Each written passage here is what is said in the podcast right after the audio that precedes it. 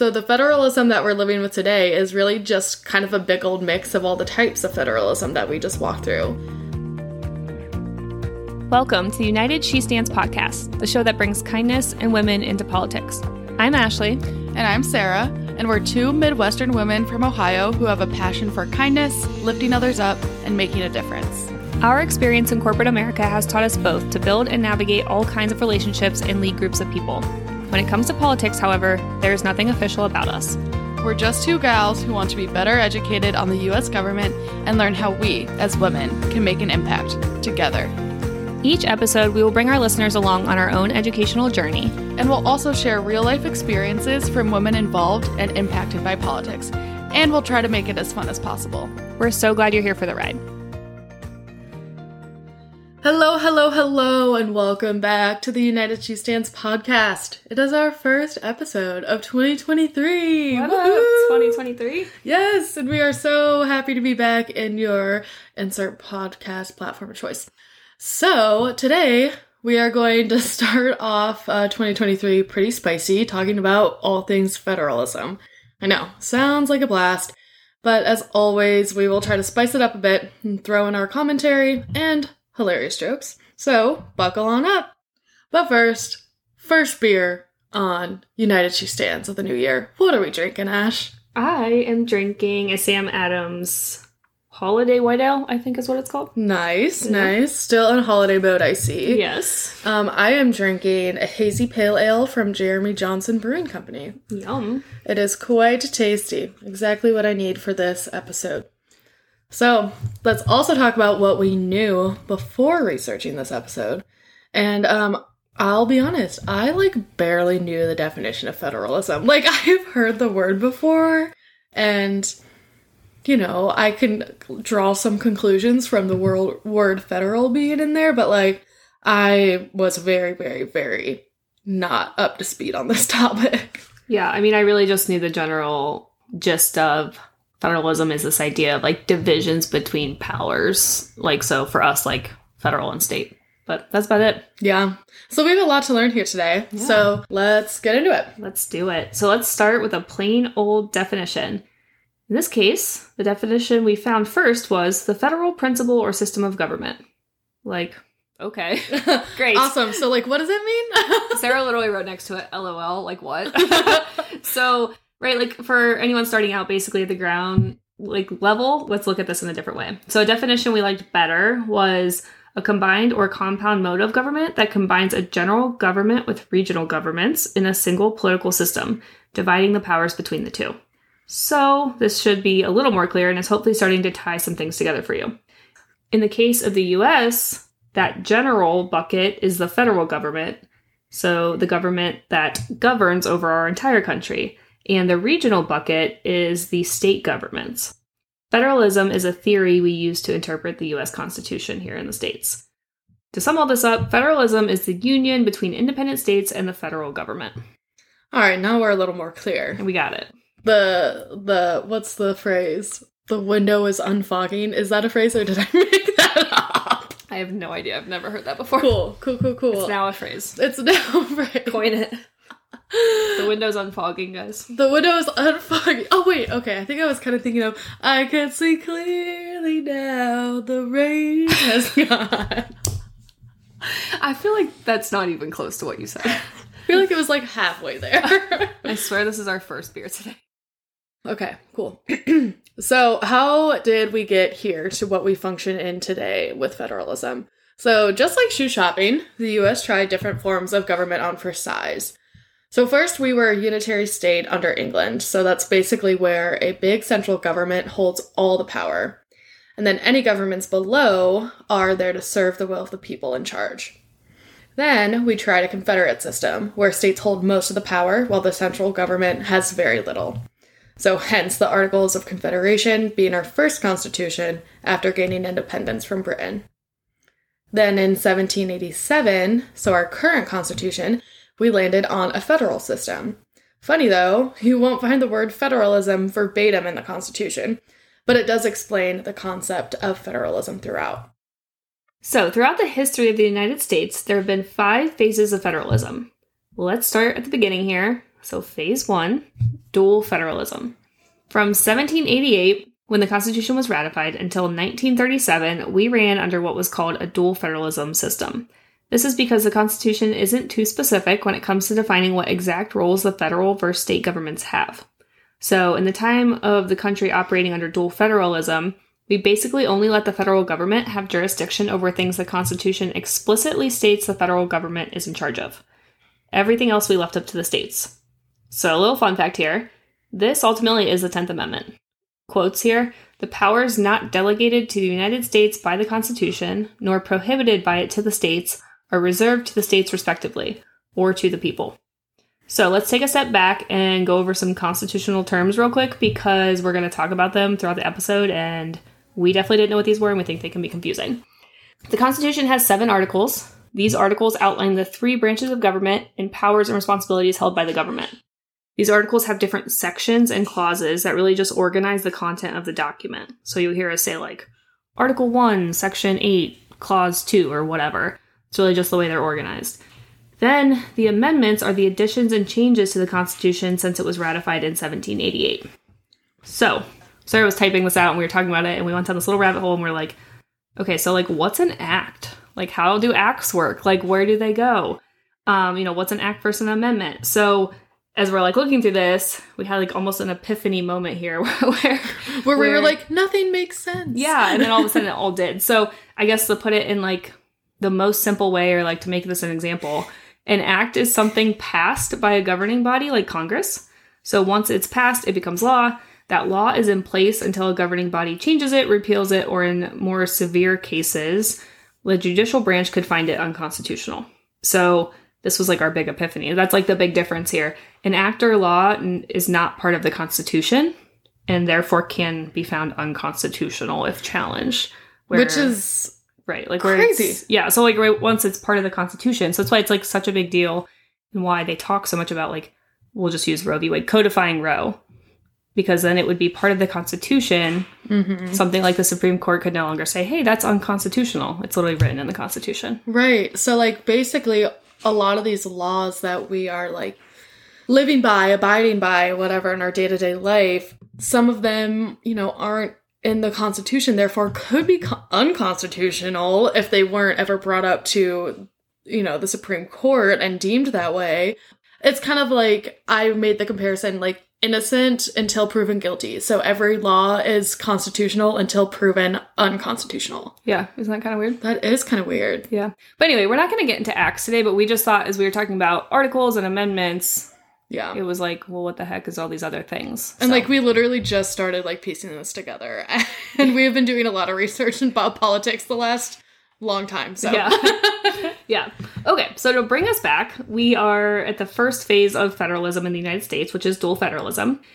Also referred to as layer cake federalism, which is just distinct areas of responsibility and governance that barely overlap. Now, this is really a comparison I can get behind. I'm picturing like a perfect vanilla cake with chocolate icing in the middle, and it's just like that clean cut. Mmm. Yes. Sarah's into it. Dual federalism. okay, so let's talk about what the federal government could do during this period. They had the money power. So this was granted by Article 1, Section 8, Clause 1 of the Constitution. This is called the Spending Clause and gives the federal government, more specifically Congress, the power to levy taxes to pay for three vague things debt, protection, and general welfare. So, Article 1, Section 8 also grants Congress the power to borrow money from other countries, regulate commerce, coin money and regulate its value, punish counterfeiters. Any cashiers in the house and having to put the bill up to the light to see if it was counterfeit or not? Raise your hand. Woo. Over there. They also could establish post offices, roads. They could manage patents, punish pirates. Not a joke. Real pirates, yep. Declare war, raise armies, and suppress insurrection and repeal invasion. Power. Power, man. Article 1, Section 8. So now let's talk about the powers the state had under dual federalism. Really, um, everything else. a nice little try catch or else. Oh well, your IT joke.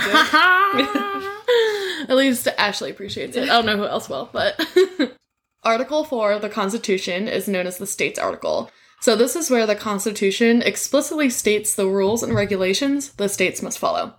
But it's mostly around how the states interact with each other. And it could be summed up as you kids better get along now, you hear? This was to ensure peace among the states and to ensure we honored the united peace in the United States of America. For example, the full faith and credit clause of the fourth article talks about how one state must accept the judgment of another state's courts. So, another example, um, the privileges and immunity clause. So, this says states aren't allowed to discriminate against people from other states, and they have to respect what happens in another state.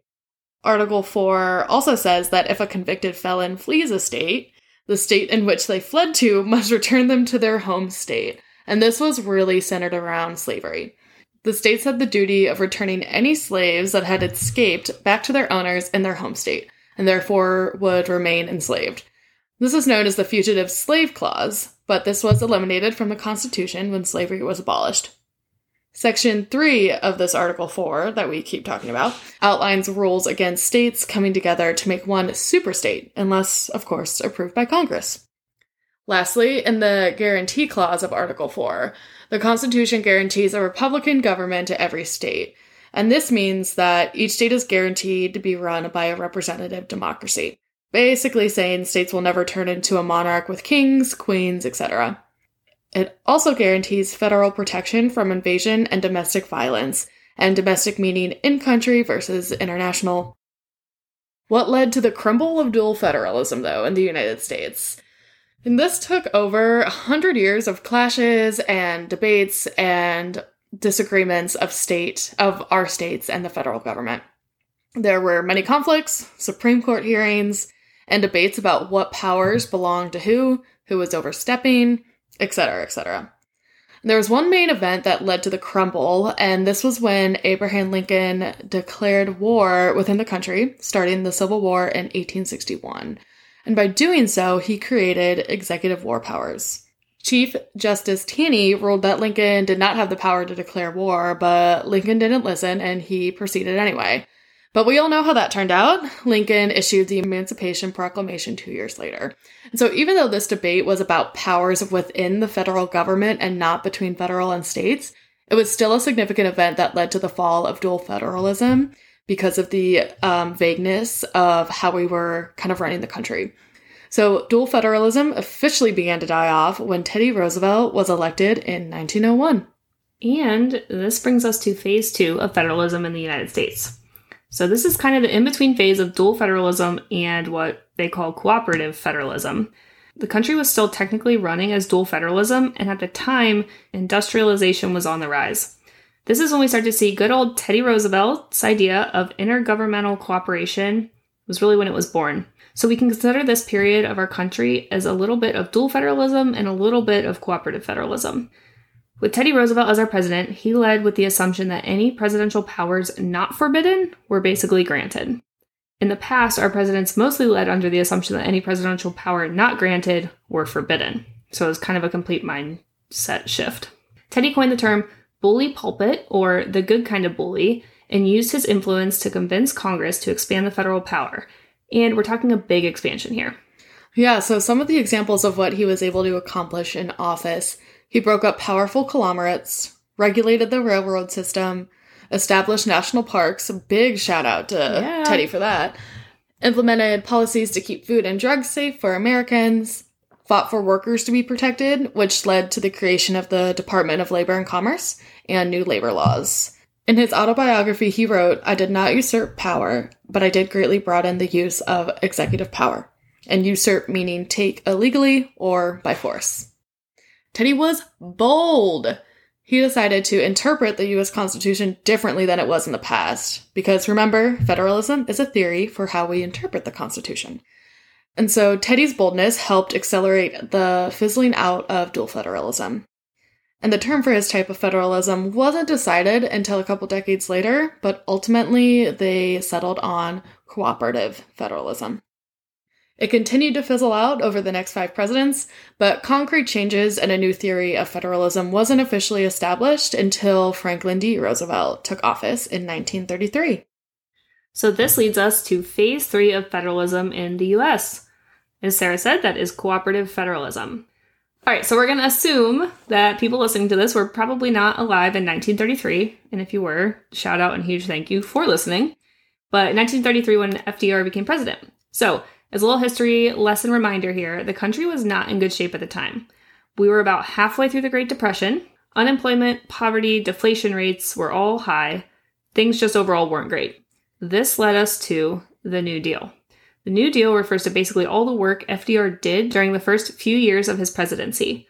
This includes things like a farm relief bill, a large scale welfare and public works program, a significant amount of federal funding to state governments, the establishment of the Civilian Conservation Corps, which created 250,000 jobs and helped preserve our national parks, federal regulation of the stock market.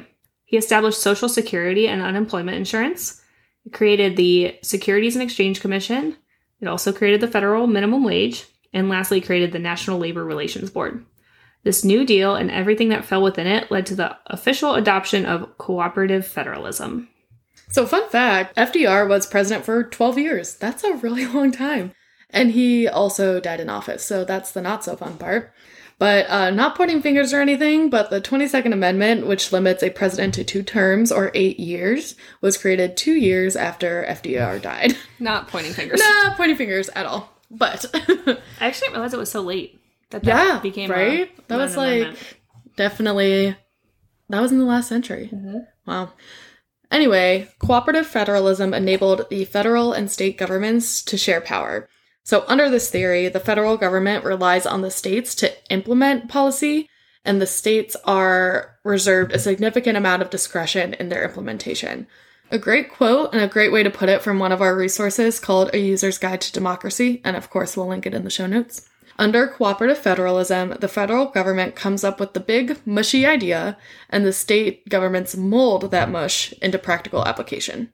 Social reform and programs continued to be created and passed down from the federal levels through the civil rights era and Lyndon Johnson's presidency. Johnson referred to this as creative federalism that lasted through the 50s and 60s. But if we fast forward a bit to 1981, we then have Ronald Reagan as our president. This leads us to the fourth phase of federalism in the United States, and this is called New Federalism. Ronald Reagan wanted a better balance of powers between the federal and state governments. He wrote an executive order about it and called it federalism. I mean, it's pretty Yeah, straight- straightforward. straight to the point. yeah. Here's a quote about the purpose of the order. Its purpose was to restore the division of governmental responsibilities between the national government and the states that was intended by the framers of the Constitution, and to ensure that the principles of federalism established by the framers guide the executive departments and agencies in the formulation and implementation of policies. He wanted the federal government to remain almighty and powerful, but wanted the states to take more responsibility for social and economic programs. This is referred to as the devolution revolution. That sounds like an album title. Yeah, that really does. can we can we talk about this for a second though?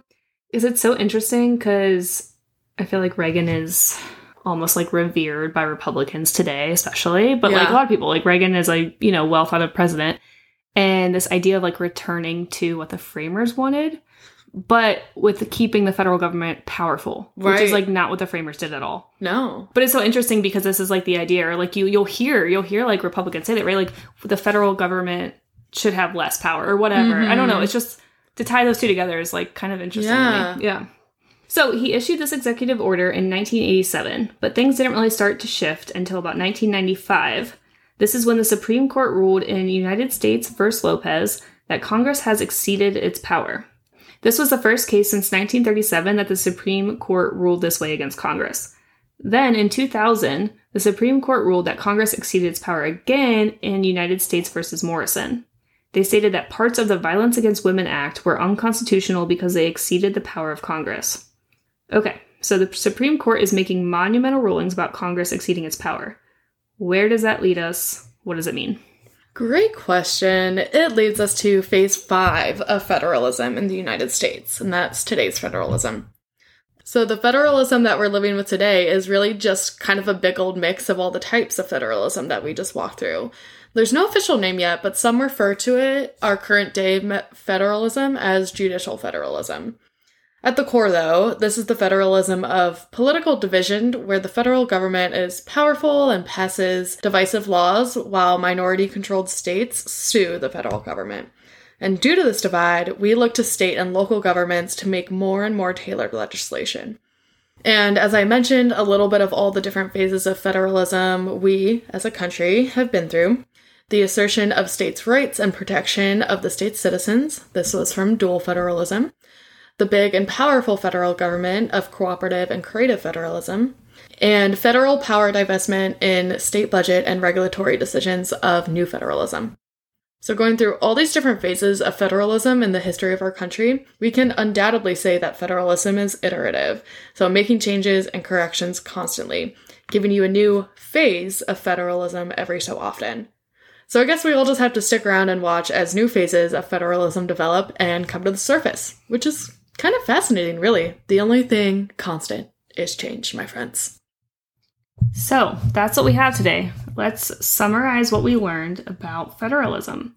Over the last two centuries, federalism has changed based on what the country needed at the time. Fresh out of the Revolutionary War and gaining our independence, dual federalism won out as the people wanted to ensure states' rights and protection of the state's citizens and wanted to steer clear of a larger federal power. As the country expanded west, wars broke out and business grew quickly. The big and powerful federal government of cooperative and creative federalism was in place. Then, as the country became factionalized over the civil rights movement, the Vietnam War, and the Watergate scandal under Nixon, Reagan ushered in a new phase of new federalism, which gave significant power back to the states. Today, we live in a federalism that looks like all of our past federalism phases at once. This is the era of a big federal government with states that sue that federal government when they do not agree. States are suing the federal government in record numbers today. We see all past phases embodied in today's federalism the assertion of states' rights and protection of state citizens, a big and powerful federal government, and some blocking of federal power through divestment in state budget and regulatory decisions. All of this is happening while using the courts to keep it all running. Federalism is ever evolving, folks, so we'll just have to see where the 21st century takes us. We'll just have to see is. So, as always, all of our sources will be linked in the show notes. Thank you guys for tuning in this week. Thank you so much for joining us for our first episode of 2023. We can't wait for many more to come, and we will catch you next time. Thanks for joining us for today's episode. We appreciate you more than you know. If you appreciate us and our show, please hit the follow button and share this episode with anyone you think would enjoy it. You can also give us a follow on Instagram to stay in the know on all things United She Stands. The link is in the show notes. We'll see you next time. And remember, we, we can, make, make a difference, difference in this world. Hey, Lincoln, can you tell me what you think about federalism? Go at, go get on a big blue airplane. You wanted to go get on a big blue airplane? okay. I agree. I think that just solved all our world's problems. So, throughout history, oh, dip, dip, dip. doop, doop, doop. Oh, you are making Also, what's noises. happening with my noises? Okay. I feel like you're rubbing off me. I know, it's great. Article 4 of the Constitution. Whoa, the Constitution. Oh, fuck. We love a rhyme. Evolution, revolution. Okay. I think I need a burp. Do it. Right in the middle of the quote. Whew. Basically, the federalism. yeah, love how he's Ashley. I'm just gonna crack my fingers in the oh, mic. Sarah's talking. Don't touch it.